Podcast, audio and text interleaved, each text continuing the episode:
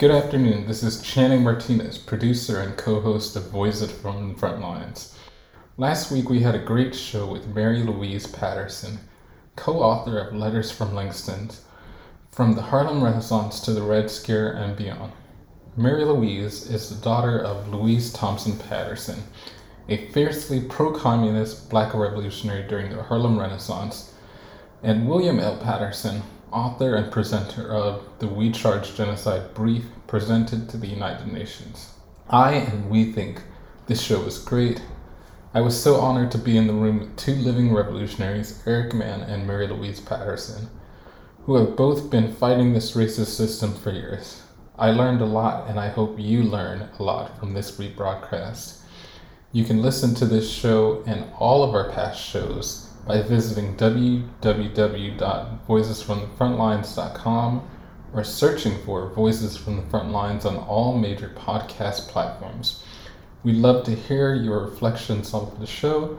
Please send comments to Eric at voicesfromthefrontlines.com and Kiana at voicesfromthefrontlines.com and we will respond to your comment and read your comment on air if you agree to share it. With that, please enjoy the show.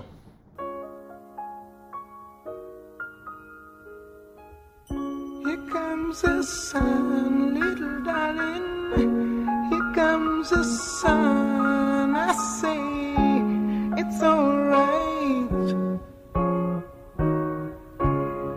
It's alright.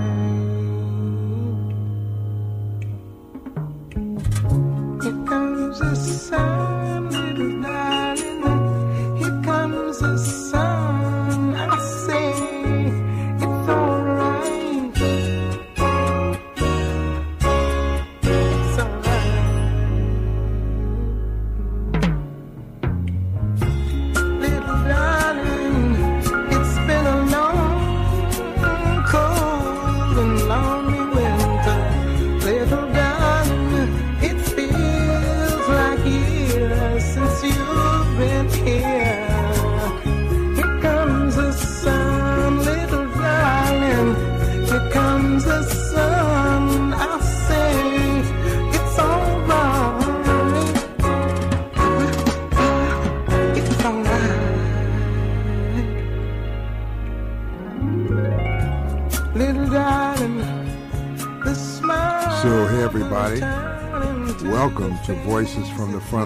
Your national movement building show. I have not been excited about a show like this in a long time. So, I'm in studio with Mary Louise Patterson and with Channing Martinez, who, along with Evelyn Louise Crawford, has done a book called Letters from Langston From the Harlem Renaissance to the Red Scare and Beyond. Uh, welcome to Voices from the Front Lines. Thank you, Eric. Thank you very much. This is a a very this is really is about black revolutionary royalty. It really is, and, and an amazing journey for me and Channing that we've been on before we met you. But it's almost like we're so thrilled to meet you. So it'll all become clear in the next two or three minutes how we unravel this. So since Channing and I worked on the introduction, he's going to read the frame for the show, and then I'm going to read Langston Hughes' Dream Deferred, and then I'm going to start the conversation with my new friend, Mary Louise. Cool. And and likewise, it has been a very great honor meeting you, and we've learned so much about William L. Patterson, and study him so much in our work. Uh, and you know, it's it's a rare like occasion that we get to meet someone who's acquainted with a lot of the civil rights heroes that we've all learned about and studied about, and try to model our work off of. And so, it is a deep honor. Uh, so with that, we wrote this great introduction, Eric and I, and so it goes here. Historic correspondence among Langston Hughes, Louise Thompson Patterson, William L. Patterson, Matt Crawford, Evelyn Nebby Graves Crawford, five black revolutionaries, intellectuals, and friends, and members of the U.S. Communist Party. Mary Louise will be in conversation with Eric uh, Mann, Channing Martinez, Barbara LaHolland in discussing her famous and heroic parents, William L. Patterson and Louise Thompson Patterson. She wrote, At some point in one's childhood, or early adolescence as one is intellectually maturing and becoming socially and politically conscious. One is faced with the need to accept or reject being or becoming like one's parents. One can either accept or reject one's parents' place in history. I chose to accept mine. And in doing so, I was admitting a profound in depthness to the major contribution to who and what I became, to who I am today, Mary Louise Patterson. The Strategy Center has its roots in deep revolutionary traditions of black and third world people. Inside that vaunted group were the black communists, uh, true black red giants, friends and members of the CPUSA, whose names include, with many others of great import, Cyril Briggs, Harry Haywood, W.E.B. Du Bois, Paul Robeson, Claudia Jones, Ben Davis, this list also includes the writers of these letters, the prolific Langston Hughes, and along with William L. Patterson, defender of the Scottsboro Boys and the author of We Charge Genocide, Louise Thompson Patterson, who is a brilliant, charismatic figure organizing of organizer of movements, plays, in the Harlem projects for black actors and playwrights. Matt Crawford, one of the Black 22 uh, who were who went to make a film and study of the Soviet Union, and Nebby Crawford, who was a great friend and confidant of Langston. Join us as we discuss and make history today. And then I have this poem that we all love. Uh, it's called A Dream Deferred by Langston Hughes. What happens to a dream deferred? Does it dry up like a raisin in the sun? Or fester like a sore and then run? Does it stink like rotten meat? Or crust over, and crust and sugar over like a syrupy sweet. Maybe it just sags like a heavy load, or does it explode? And then I wrote Langston's magical A Dream Defer was also an inspiration for Lorraine Hansberry epic play Raisin in the Sun. So welcome, Mary Louise. Thank you very much. I'm delighted to be here uh, for myself, but also on behalf of my parents. Yeah, tell me, what's it like having truly giants for parents? I mean, we're talking about two of the most amazing. I mean, I'm so in love with both of them. I mean it. They're my friends. I, you are a major, powerful figure, but I'm saying, what's it like to grow up with them? Well, one doesn't necessarily know that one's parents are who they are right. outside of being your parents until one's like a burgeoning adolescent, usually, Eric. Right. So, um, my early childhood, they were just my parents. Right. Um, that was good. Yeah, that was good. Um, but then you're becoming conscious of the world beyond your home, and uh, and then you start hearing about your parents. Um, I certainly did because this was the McCarthy period, the nineteen, the early nineteen fifties, right. and um, my parents were caught up in in that in the anti-communist uh, wave that was tsunami wave yeah. that was um, just flooding America uh, post World War II. Um, and my parents were both members of the United States Communist Party at the time. Russia had been, the Soviet Union slash Russia had been our ally during the Second World War. But coming out of the Second World War, suddenly the former ally became the enemy. Right. And the former enemy, Japan exactly. and Germany, became allies. Um, and so my parents were on the um, enemy list. Um, so I grew up with and aware of the FBI sitting out in front of my home, in our home. Um, in it was usually a Ford car, right. and there was oh, wow. usually four of them sitting in the car, um, and they were usually all white. And they would sit in front of the house. And they made no bones about being there, clearly to to not only harass my parents, but to intimidate the community, um, to isolate my parents, to have them identified as pariahs, um, enemies of the state, and um, wanting the neighborhood, the neighbors, our neighbors, Right. to reject us. So that that was my coming into um, you know adolescence and awareness of who I was, who my parents were, their place in the world, my place in the world. Um, that's what I what I saw. So how was it? Well, it was both things. It was both scary, as well as um, I don't know. In in some ways, I was emboldened. Sometimes I would leave the house and they'd be parked. Or I actually coming home from school more than leaving the house. Coming home from school in the afternoon, and they'd be parked out in front of the house, and I would stick my you know finger out at them and my tongue out at them, um, you know, as I entered the house. Um, so I was able to do that, but at the same time, I think I was afraid. You know, they represented a force that I understood could um, do harm to my parents.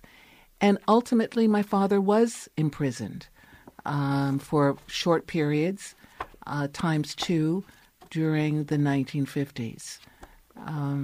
Well, But some- it was, but it was also wonderful. The people who who came, who were their friends, who were just ordinary kind of uncles, extended uncles and aunts. Uh, to me, as I'm becoming an adolescent, I'm aware of who they are. They're Langston Hughes. They're Paul Robeson. They're W.B. Du Bois.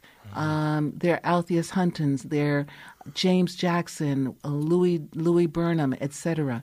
These were. Um, these were the best in the black radical tradition um, who were comrades and friends and family, extended family, that left family uh, that we made, uh, that, that our parents made, um, who came to the house or whose homes we went to all the time.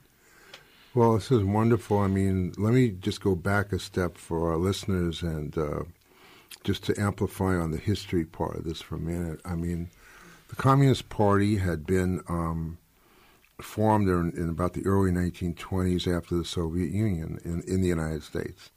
And uh, it went through a period in the 20s of a very, in retrospect, so called ultra left period because it thought the revolution was coming eh, right away. And so, being a new party, not very experienced, I mean, people just came together.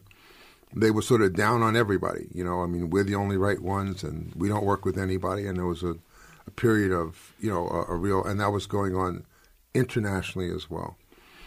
And with the rise of fascism and with the defeat of that line, I mean, because it led the party to be very isolated, um, the party grew up. And you have to remember, it just started in 1921. It was an eight year old kid, you know, which people don't understand. It grew up to say, we have to figure out something about the united front against fascism, but we also have to focus on the so called Negro question. That was not what the normal white communists wanted to do, and there's a whole story about Harry Haywood, Cyril Briggs, your dad, going to the Soviet Union, being educated, being trained in actual strategy and tactics as a Eastern School of the Toilers, uh, and they got serious college education on revolution. So they went back and realized that communists would do best in what's called mass organizations, where a bunch of people would all be trying to do the same thing. But number one, the communists would do it better because they were harder workers. And the communists had some answers. So during that whole period of the 30s and 40s, there was a lot of uh, persecution, but there was a lot of acceptance. And Paul Robeson was speaking all over the world. Uh, I'm sure that your, your dad, I mean, William L. Patterson, you know, he, he led the struggle against the Scottsboro Boys. He was revered. Spoke spoke to large audiences, including liberals. Uh, mom, charming and political as hell, and she's speaking to 1,500, 2,000 trade unions. And almost like the day after the war, there wasn't an iron curtain. The United States brought down an iron curtain against the communists who had already planned to get rid of after the war. And the communists did not know it because they were so thrilled to finally be accepted in America. And they really thought that Stalin and Roosevelt would get together and have a more progressive world. So it's devastating that starting in 45, 46, 47, with the House Un-American Activity Committee, they take, you know, Paul Robeson simply says, the Negro people will not fight the Soviet Union. That's all he said. And they ruined his life over that. You know, they just absolutely destroyed him. So you are growing up in the middle of this uh, reign of terror. And just as you said, my mom was Jew, you know, she said, so how is it possible that all the Nazis came to the United States? You know, she says, so what was the point of the fight against the Nazis if they're, if Wernher von Braun is now ahead of the, she was good on that. She says, they don't like us Jews and America likes the Nazis. Mm-hmm. So how old are you? Well, I know pretty much because we're almost the same exact age. I can, uh, so in 45, I'm three. In 48, when this is happening, so let's say in 50, you're eight or nine. Is that right? Seven. All right, I'm sorry. Wow. I'm eight or nine. You're a much younger woman. So you're only seven. We were we were in the same school together, but you were one grade lower. So at seven, what's it like? Can you remember seven? Can you remember ten? When does it start dawning on you that oh my God, something really bad is happening? Even if you're very proud of your parents. I think it was the Rosenbergs. Yes um, for me. Yeah, me too. Um, that I realized something bad is happening, something horrible yes. is happening, and it could happen to my parents too. That's right. Um, so Julius and Ethel Rosenberg, I'm sure that most of your listeners or all of your listeners probably know who they were. Um, they were legally executed by the government of of the United States, um, allegedly for espionage on behalf of the Soviet Union. Um, Ethel was never accused of that, but she stood by her husband and went with him to uh, their death. Um, and it was that moment, I think, that I realized that um, this wasn't a game. That's right. Um, and that there were forces that could um, alter my life um, in ways that uh, I would never recover from. Um, so that was that was the first piece, and then the second piece was when my father in 1951 returned from presenting the genocide petition, yes. The We Charge Genocide petition, the crime of the U.S. government against the Negro people. That's what yep, um, yep. black people were called at the time. Um, in 1951, he comes back from trying to present the petition in Paris, and he is strip searched at Idlewild, now known as uh, uh, Kennedy Airport in New York City. He is, they attempt to humiliate him, to shame him, and he comes out from inside the airport, um, and there are tears of absolute rage in his eyes. I'd never seen my father like that.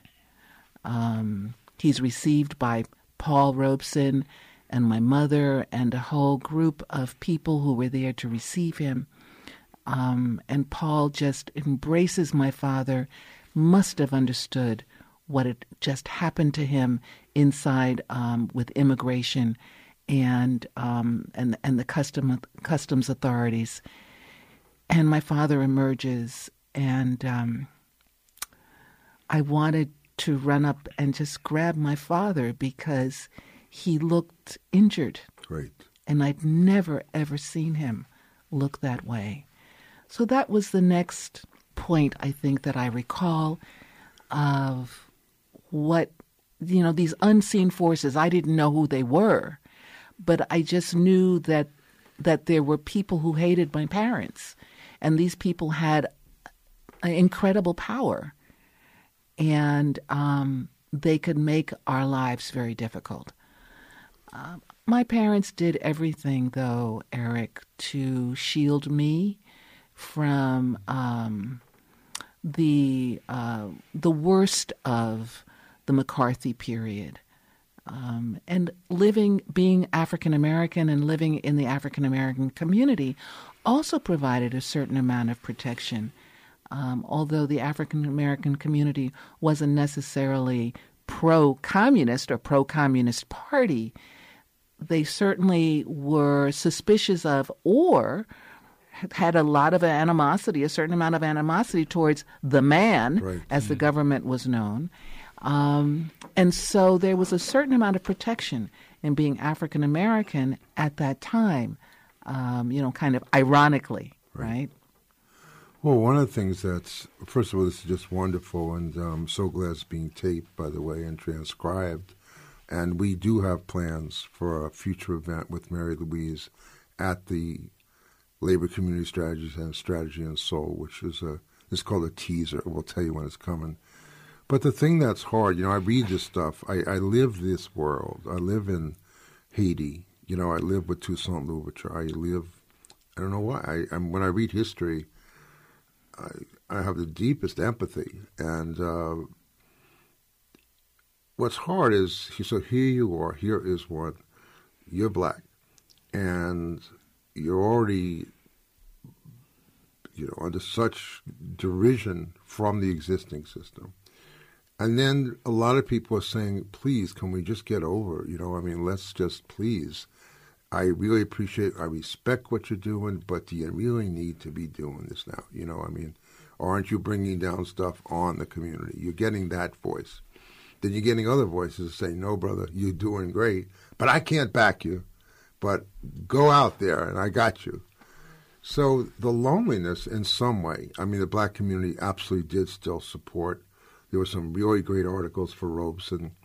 But if you see in the film, um, Here I Stand, when Robeson comes back from the Soviet Union in his 50s, it's the beginning of seeing a decline. You know, I mean, he just how much could one human being take? So, what I'm getting to is I have enormous respect for what your parents did and what the black communists and what the communists did, what the Rosenbergs did, by the way. I, uh, I'm a Jew, and, and that was a very big thing with the Rosenbergs. The two events that shaped my life were Emmett Till and the Rosenbergs. And I was there at Emmett Till's age. He was a year older. And I identified with him. I just, it was like, you, how could you kill it? He's one of, you know, we're, we're just the same age. And the Rosenbergs were, I think, in, in that two year period, you know. So, uh, thank you, and thank you for what your parents did, and thank you for this book. Uh, I would like, even if it covers some of the same stuff, it's so beautifully written. I would like you to read that section I marked off in your own biography inside your own book. But let me just say several things. That the Strategy Center believes in books and films. We think that revolutionary organizing is about reading and thinking. And it's not, of course, it's about fighting, and of course, it's about that. But they have, why do you think they have the Naval Academy and West Point? Why do you think they have the Harvard Business School? Because they train the other side. Why does the CIA train you? Why do they have uh, death sentences in Georgia? To train you. The Strategy Center is trying to build the National Leadership School for strategic organizing, which we have plans for. And part of it is to read books like this for young black, Latinx, white, Asian Pacific Islanders to grasp. One of the things that's amazing about this book is I always get confused sometimes about when I'm talking to Joanna, your daughter, and then she's talking about her mom, which is you, and then you're talking about Louise, right? And it's sort of a blur sometimes, you know, like it's sort of one one extended person is, is sort of in the very best sense of the word. Well, it is a continuum. Right, a continuum. That's the better word I'm thinking of, which is pretty cool. So, with that, would you please read from your terrific book? My mother first met Langston in 1928 um, in um, at Hampton Institute. It was called Hampton Institute then. Langston was touring with his book, The Weary Blues, and they became fast friends. And fast forward to today in this book, which is entitled Letters from Langston from the Harlem Renaissance to the Red Scare and Beyond, as you mentioned, um, it's the 40, almost 40 year correspondence between my parents, Langston, and my co author's parents, um, Evelyn Louise Crawford. So this is an excerpt from um, our introduction, or actually our preface to the book, and this is from my portion of the preface to the book. In 1951, my father was subpoenaed to testify before a congressional subcommittee about the organization he headed at the time, the Civil Rights Congress, which was a left wing legal defense group he had helped found in 1946. Mm. The organization gained notoriety for challenging police brutality, defending African Americans falsely accused of crimes and victims of the latest Red Scare, and for submitting a historic pre- petition to the United Nations charging the U.S. government with submitting African Americans to genocidal policies. When Pat, my father, refused to answer questions, he was cited for contempt of Congress and sent to jail. He was first sent to the West Street Jail in New York City. It's no longer there. to await sentencing, after which he was sent to a new modern prison in Danbury, Connecticut, which was dubbed the Country Club instead of metal bars. Um, because it was surrounded by trees and grass and had glass brick windows instead of metal bars. I was eight or nine years old, and I thought it looked pretty as we drove up the manicured driveway to the entrance for visits. My mother would drive us there almost every weekend, taking along the family of Jack Stachel, who was in the same prison for the same crime we would be ushered into a large open room with groups of seats where we would sit and wait for the prisoners to be brought in. When my father would appear, I'd run up to him and jump into his arms. I never noticed any tears in his eyes or in my mother's, but I'm sure they were there. The task of making me feel safe and secure must have been challenging for my parents, yet somehow they managed. One of the ways they found to protect me was to send me to a wonderful summer camp in Vermont, Higley Hill. The camp was a haven for those children whose parents were jailed for being communists, had been forced underground to hide from the government, or were just having a rough time simply because they were suspected of subversion. Higley Hill was where I first met and sang with Pete Seeger. Hmm. Many of us went every summer and forged long term friendships with other campers, some of which carried over into the rest of the year. During the fall and winter, we'd go to Hootenannies together or to Washington Square in, Was- in Greenwich Village on the weekends to sing folk songs. The camp's owners, Grace and Manny Granich, had been in China around the time of the Long March and had met Madame Sun Yat sen and Mao Zedong. Much later, when I was into having boyfriends, my father would always corner them, or so it seemed to me, to ask them what they were thinking about and then start a one way conversation with them. I'd usually roll my eyes and busy myself with some homework, but I'd listen in. He would often talk to them about the Soviet Union, China, and socialism or some other current event. He'd never miss an opportunity to, to discuss black history with them or with any young person who was visiting. He'd talk, with controlled outrage about the cruel lies and shameless sham of emancipation, which simply relegated the Negro people to second class citizenship and continued their oppression, all the while telling them they were free. He'd mention how he believed racism dehumanized white people, and he would always urge my boyfriends to read and to study. I can still hear his voice in my head saying, Young man, you must study.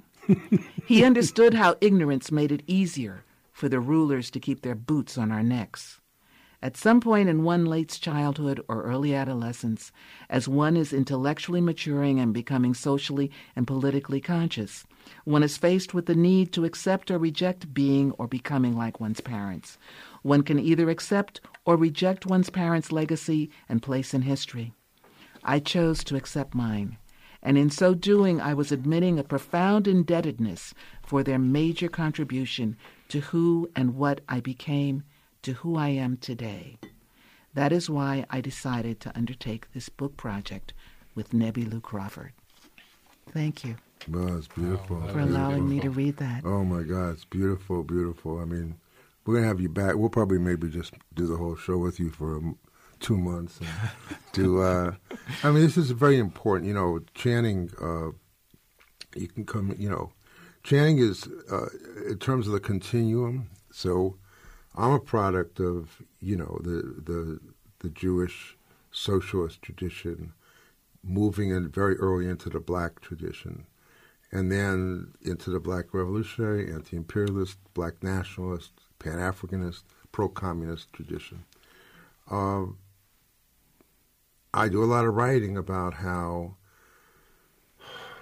the final counter-revolution took place in 1979, 1980, with the rise of Ronald Reagan and uh, Margaret Thatcher, and the just eff- effort to destroy us of the new left as they destroyed your family in the 50s. They destroyed us in the 80s and 90s. Uh, so now I, in particular, am trying to hold both traditions together the communist tradition, the new left tradition, then go back to Garvey, go back to Haiti, uh, and somehow teach people the continuum of all this. Uh, one of the people who's most uh, receptive, thank God, is Channing Martinez, who's of a different generation than me and different race than me. So, uh, Channing, what, based on the evening we had and, and what you're reading, where's your mind going with this as an organizer? What are you thinking about? What are you trying to take to other people? What's the book mean to you? Just whatever's on your mind. thank you. Uh, and thank you. That's a really big compliment, and uh, I definitely accept that. And thank you. I'm growing into that. Um, you know, I think the thing that I realized that I was missing was the reading and the study. And it's so important because when you're in your moment, you think that this is happening to you. How can this be happening to you? Uh, but the thing that I realized from reading is that it's the same old system that did whatever they did in the 50s. It's the same old system that raided the Native Americans. And it's the same system that raged up against in the 1980s. And it's not like their tactics are changing.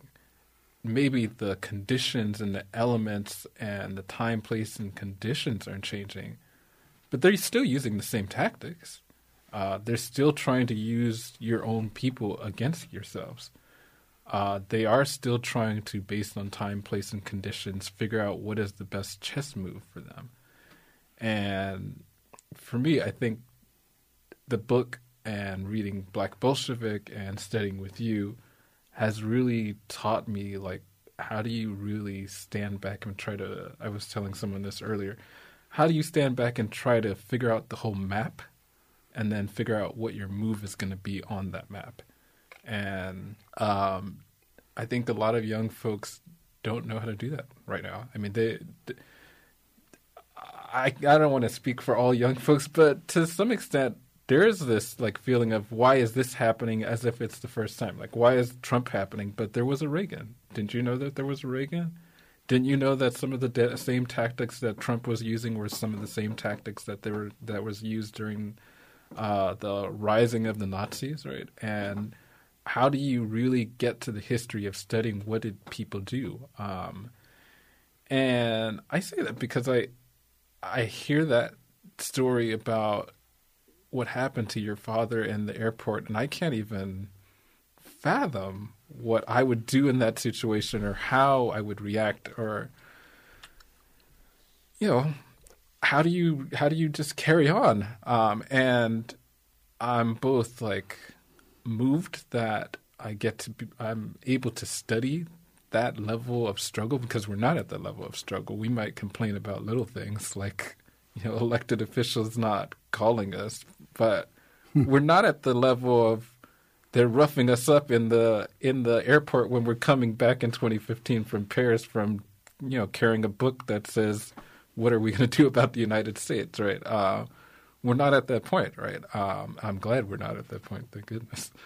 Um, but it is like it's just, um, yeah, I don't know what I'm saying. I guess I, I'm I'm I have a lot of gratitude to actually study a lot of that work to figure out and understand both the system that's going on right now, but what are the moves and what is possible in the movement today. And so,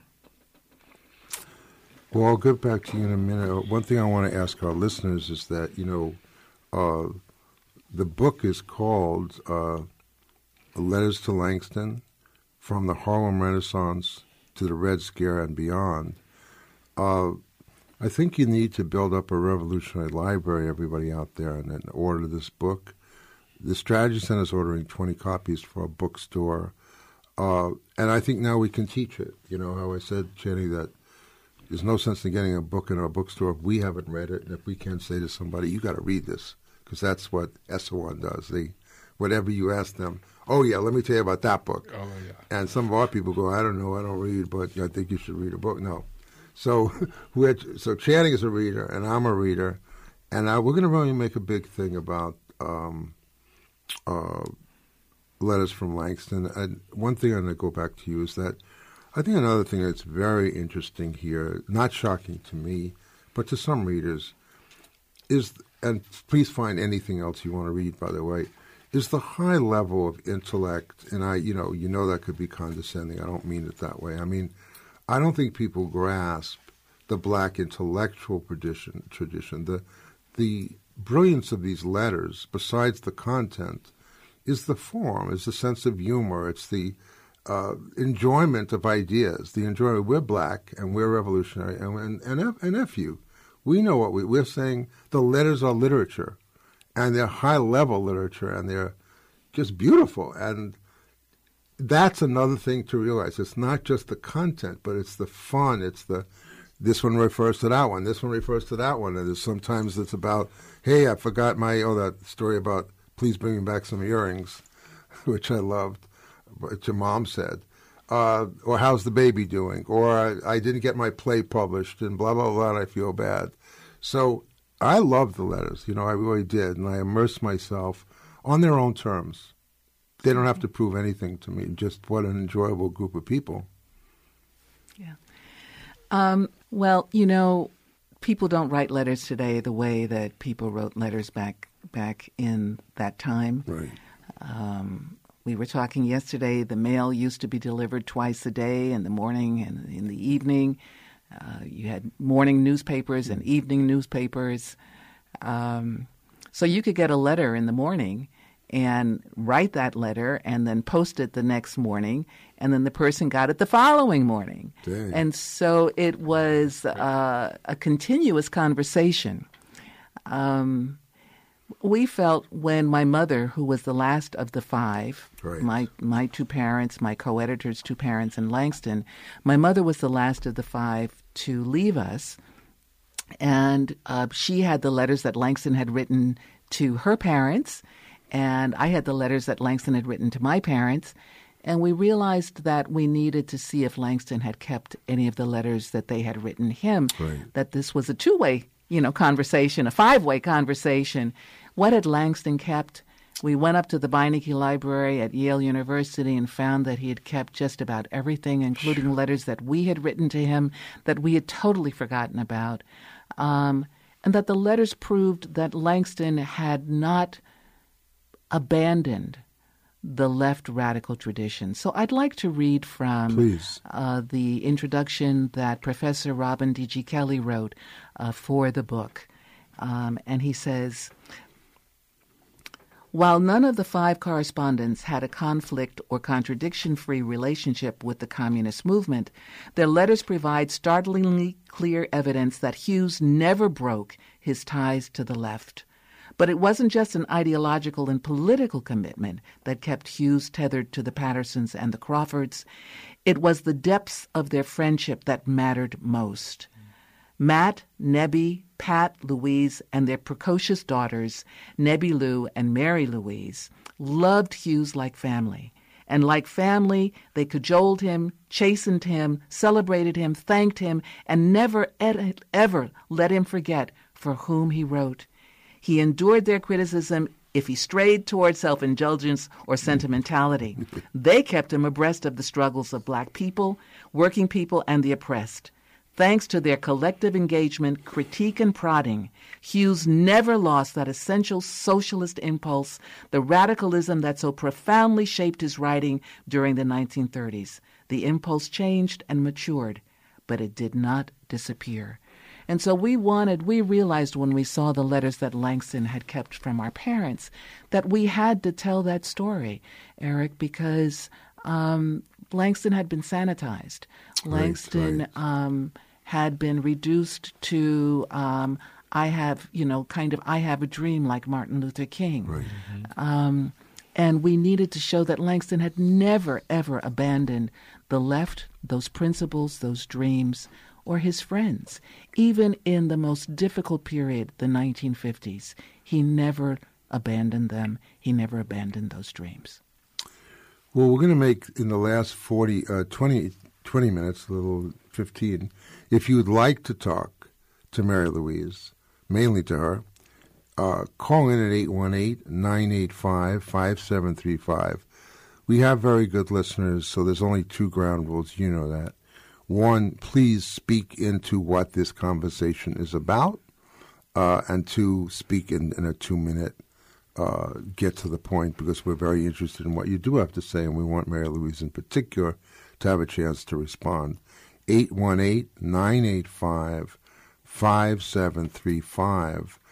Uh, second thing I want to say in response to what you just said is that I, I think I want to make this, you know, as an organizer, I'd like to make this book a bigger thing. You know, I mean, that's what we do is we take a thing and we invent little things that and they become big things. We know how to do those. So I think right now for voices listeners, you make your own choice, but you're strongly encouraged to get a copy of this book and to make your own decision about it because I think we want to get the it, the story of the five, and then the story of uh, the two children who are now adults. It's just such a. I mean, it's it's also it is a great movie. You know, there is a great movie here, and the book creates that movie. So we're going to be on the case. I, you know that. You you're getting me by now. Yes. I'm not just saying it. We're going to make something. Me and Channing, just give me and Channing and Barbara and Emily and uh, some of our members. We're going to make a big thing about that, and we're going to have you back uh, for a book signing and book reading in a few months when we get all get it together. I will happily return. all right, that's a deal. Read some more. Why don't you just uh, go find just pages you like, just you know, just anything that you just want to hear you read beautifully and it's your book. Well, here's a, a, a part again of the introduction by Robin D.G. Kelley, Professor Kelley, um, where he says, To be sure, the five friends changed and matured over time in response to conditions and crises that have come to define the American century. That was the 20th century. The beauty of Letters from Langston is that it provides a rich and fascinating alternative history of the American left through black eyes. The letters walk us through the era from Harlem to Moscow, from Chicago to Paris, from the Great Depression to the Red Scare, from World War to civil rights. Beginning with the latter years of the Harlem Renaissance, the letters reveal the dynamic intersection of art and politics and allow for a fresh examination of how the interwar period saw America become home to a viable and dynamic left and they make visible the terrifying social, political, economic, and psychological effects McCarthyism had on families and friendships. Finally, these letters, the musings of black intellectuals working through a radical critique of the United States and the world, reveal a deep concern for humanity and with securing a future for all people without ever ignoring or belittling the very real crisis confronting black people. Letters from Langston redeems not just Hughes's radical politics, but our own. As we grapple with the consequences of neoliberal policies that promote the wealthy at the expense of the poor, privatize hard-won, hard-won public institutions, and allow police to kill unarmed black and brown people with impunity, the letters and political lives of Matt, Nebby, Pat, Louise, and Langston are illuminating to say the least. And that was written in the late 1990s. Why don't you give me the book? I'm going to find something. I have Guillermo in L.A. Welcome. Can we get him on? Uh, welcome to Voices from the Front Lines. And you hear, And thanks, sir. how are you? Hello. Yes. I'm doing well. I practically have tears in my eyes. I um, I appreciate everything that you guys do, and this particular guest, my God, uh, you know, thank to her parents and the because I, um, you know, I appreciate everything that's been said. Of course, yes, reading, learning, and keeping ahead and see what we can do to fight the other side. Thank, Um, thank you, Guillermo. uh, Okay. anything Uh, we can do, uh, contributions, Thank you. and I would like to know how get her book. Oh, okay.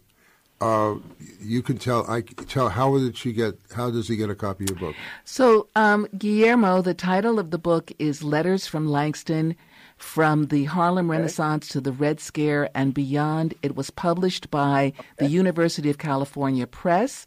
And you can have any bookstore um, that you that you go to. Um, you can have them order the book. They may not have it on the shelf. Um, but that's what I'd suggest you do. I hate to to uh, promote Bezos and Amazon, but you can order it from Amazon. It is available on Amazon. It's also available online from Barnes and Nobles, which is a better source to go to than Amazon. Thank you, Guillermo. I'm going to go to someone else. Is that okay? And and the last thing, as always, you can always visit Strategy and Soul Bookstore on King and Crenshaw, 3542 West Martin Luther King. We're open every Saturday from 10 a.m. to at least 2 p.m. And we'd love to have a conversation with you. And coming to the bookstore is great because we can have a conversation with you about the book. We got a deal, and we will have those books very soon. I have a question here. A caller asked if her parents wrote A Raisin in the Sun. No, my parents did not write A Raisin in the Sun. Lorraine Hansberry wrote A Raisin in the Sun. Um, and you may not know that she was also a member of the Yes, Communist yes, Party, yes. and she was a dear friend of my parents. Um, so she's the one who wrote A Raisin in the Sun. And uh, thank you, Guillermo. I want to just thank you for your um, your wonderful words. And also that, um, what did I say? I lost something in, in looking for that. Oh, that uh, Lorraine Hansberry also organized Nina Simone into communism. Uh, here's a nice poem. You want to read this one? This is this is a Langston poem. Note from a worker. Okay. Um, so Langston used to send copies of first and or second drafts of his Right. poems to, especially to my mother, um, and or to Matt Crawford, my co-author's father, uh, for their critique. And they'd critique them too. um, so this is note from a worker. It was enclosed with a letter that went to uh, Nebby and Matt, actually. Note from a worker. I believe it to be true. You see, that tomorrow belongs to me. And so, let not too many tears water our unhappy years. Being poor and black today, I await my first May Day. Certain as this final rhyme, it will come in due time. It was written and sent to Matt in 1939. I would like to yeah, read. please, please, um, please. That's what I'm saying. when I was when I was born, The voice you're hearing while she's thumbing through is our our new friend and comrade, Mary Louise Patterson, and Channing and Barbara and uh, Joanna Jackson and Mary Louise and us are had just a wonderful time together, and we are living inside this book and having a good time. So uh, yes, we're come to the Strategy and Soul while you're looking. Come to Strategy and Soul Bookstore. I said we've ordered 20 copies, and get it any way you can. But the value of coming to us is you're coming in some way in the tradition of William O. Patterson and Louise Patterson. And oh, we also have Langston Hughes plays there. We have August Wilson's plays there. So come on over. Just join us at 35 46, Martin Luther King, between McClung and Crenshaw, right across from that health store called Krispy Kreme.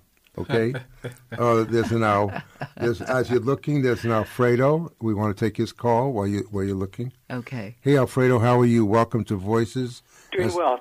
and and of course speaking directly to Mary Louise.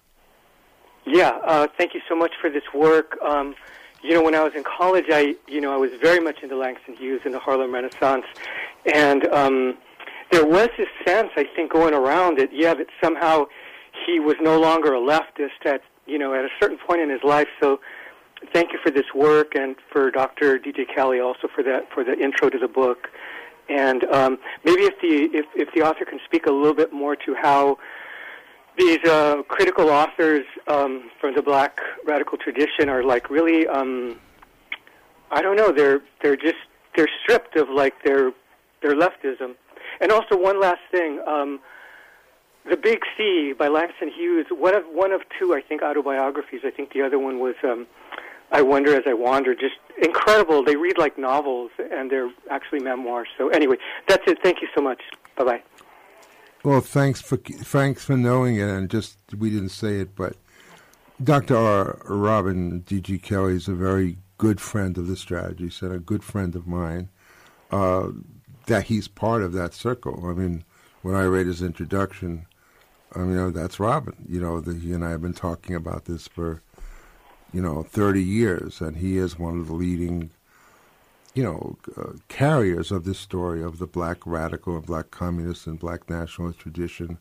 And uh, he's also going to be having events at Strategy and Soul. He's already had one. So, yes, big props to Robin Kelley. Uh, thank you for the comments. Um, uh, it's it's uh, it, it's what the propaganda machine um, that uh, this country has created does in terms of sanitizing um, leaders. Um, making the pushing them into a mold that makes them uh, acceptable to the status quo. Um, it it um, so that young people um, don't see them as change agents. Um, don't understand that change is possible. Like um, Channing was saying, they are stripped of the history. They're denied their history, the history of struggle. Um, the history of struggle has been a continuous history. The history for freedom and liberation is a continuous history. All oppressed peoples have done so. So, to strip people of that history, to make it sound like, Oh, yes, there was a Langston Hughes. Oh, yes, there was a Paul Robeson. Oh, yes, there was a Du Bois. Oh, yes, there was a Lorraine Hansberry. There was a Nina Simone. Um, there was a, um, um, what was what was Cassius Clay's Muhammad Muhammad. There was a Muhammad Ali, but to strip them of their radicalism, of their challenge, uh, of of them as challengers of the status quo, and to somehow fit them into this mold of well, you know, kind of Santa Claus, um, is uh, is a part of squashing any movement for change. Um, so that's uh, that's part of the struggle is to uncover that history, to um, and then to share that history, to make sure that our youth know that history, that we know the history, and that our youth know the history. I mean, why is it that we're just finding out about Tulsa, Oklahoma, Right. uh, that happened in 1919 um, in nine, in 2021? You know, so the history has we we've been denied the history we and that's another way you know of of keeping us uh, placated of keep, keeping us quiet of keeping us from re- rebelling keeping us from joining together. Because the history of the fight for unity um, is also the history that's denied. So I'd like to um, what I was looking for were the passages when uh, Evelyn Louise, my co-author's real name is Evelyn Louise, but she was known as Nebby Lou. Right. Um, when Nebby Lou was born, uh, Langston wrote to her, to Nebby Lou from Langston, from Paris, 1938. P.S. Glad you're here. And then to me, when I was born, Langston wrote the following To Mary Lou, Dear Mary Louise, this is for your first collection of original manuscripts. By the time you are old enough to read, I hope this war will be over. And this was written in 1943. Excuse me, I didn't say that at the beginning. So, um, by the time you are old enough to read, I hope this war will be over. And by the time you are a big girl, I hope the red star will be shining everywhere and that you will be here a long time to enjoy all its blessings. So be a nice baby and take your cod liver oil and grow up strong. With love from Langston. Well, that was a great. He, he included a poem. Uh, this was for my first collection, as he said. Mama, I found this soldier's cap lying in the snow. It has a red star on it. Whose is it? Do you know? Wow. He's really great at shortness. You know what I mean? And brevity Yes. and scoring these points. Yes. Um, I almost don't want to have a last word, but I will, which is I think one of the things we want you to understand is that the core of the communist position was its internationalism. The young woman who was up on the stage in the Olympics now and who just didn't want to participate in the Star Spangled Banner is in trouble. Muhammad Ali is in trouble because of that. Col- Colin Kaepernick, Paul Robeson, he just said, I don't want to fight the Soviets. This country right now, uh, Biden is already trying to go to war with Russia and China very aggressively. And I think the central question facing everybody, if you're reading letters to Langston, and if you're reading about these amazing black communists, is they like the Soviet Union. They fought in Spain on the on behalf of the loyalists. They wanted an international, decent world, and that simple thing of fighting against fascism and wanting a decent world made them the political pariahs and made them our heroes. So that's what this show's about. I would like to thank um, Eric Mann, who is the director of the Labor Community Strategy Center, and Channing Martinez, who's the director of organizing at the Labor and Community Strategy Center, for inviting me here today. Um, I'm really honored to be here with you on your show. Uh, thank you very much for your um, interest, uh, not just interests, excuse me, for your devoting your lives to the struggle for the freedom and liberation of all people. Thank you very much. Couldn't have been nicer. We'll let Nina Simone take us home. Yes, regrets. I've had a few, but then again, too few to mention. I did what I had to do and saw it through.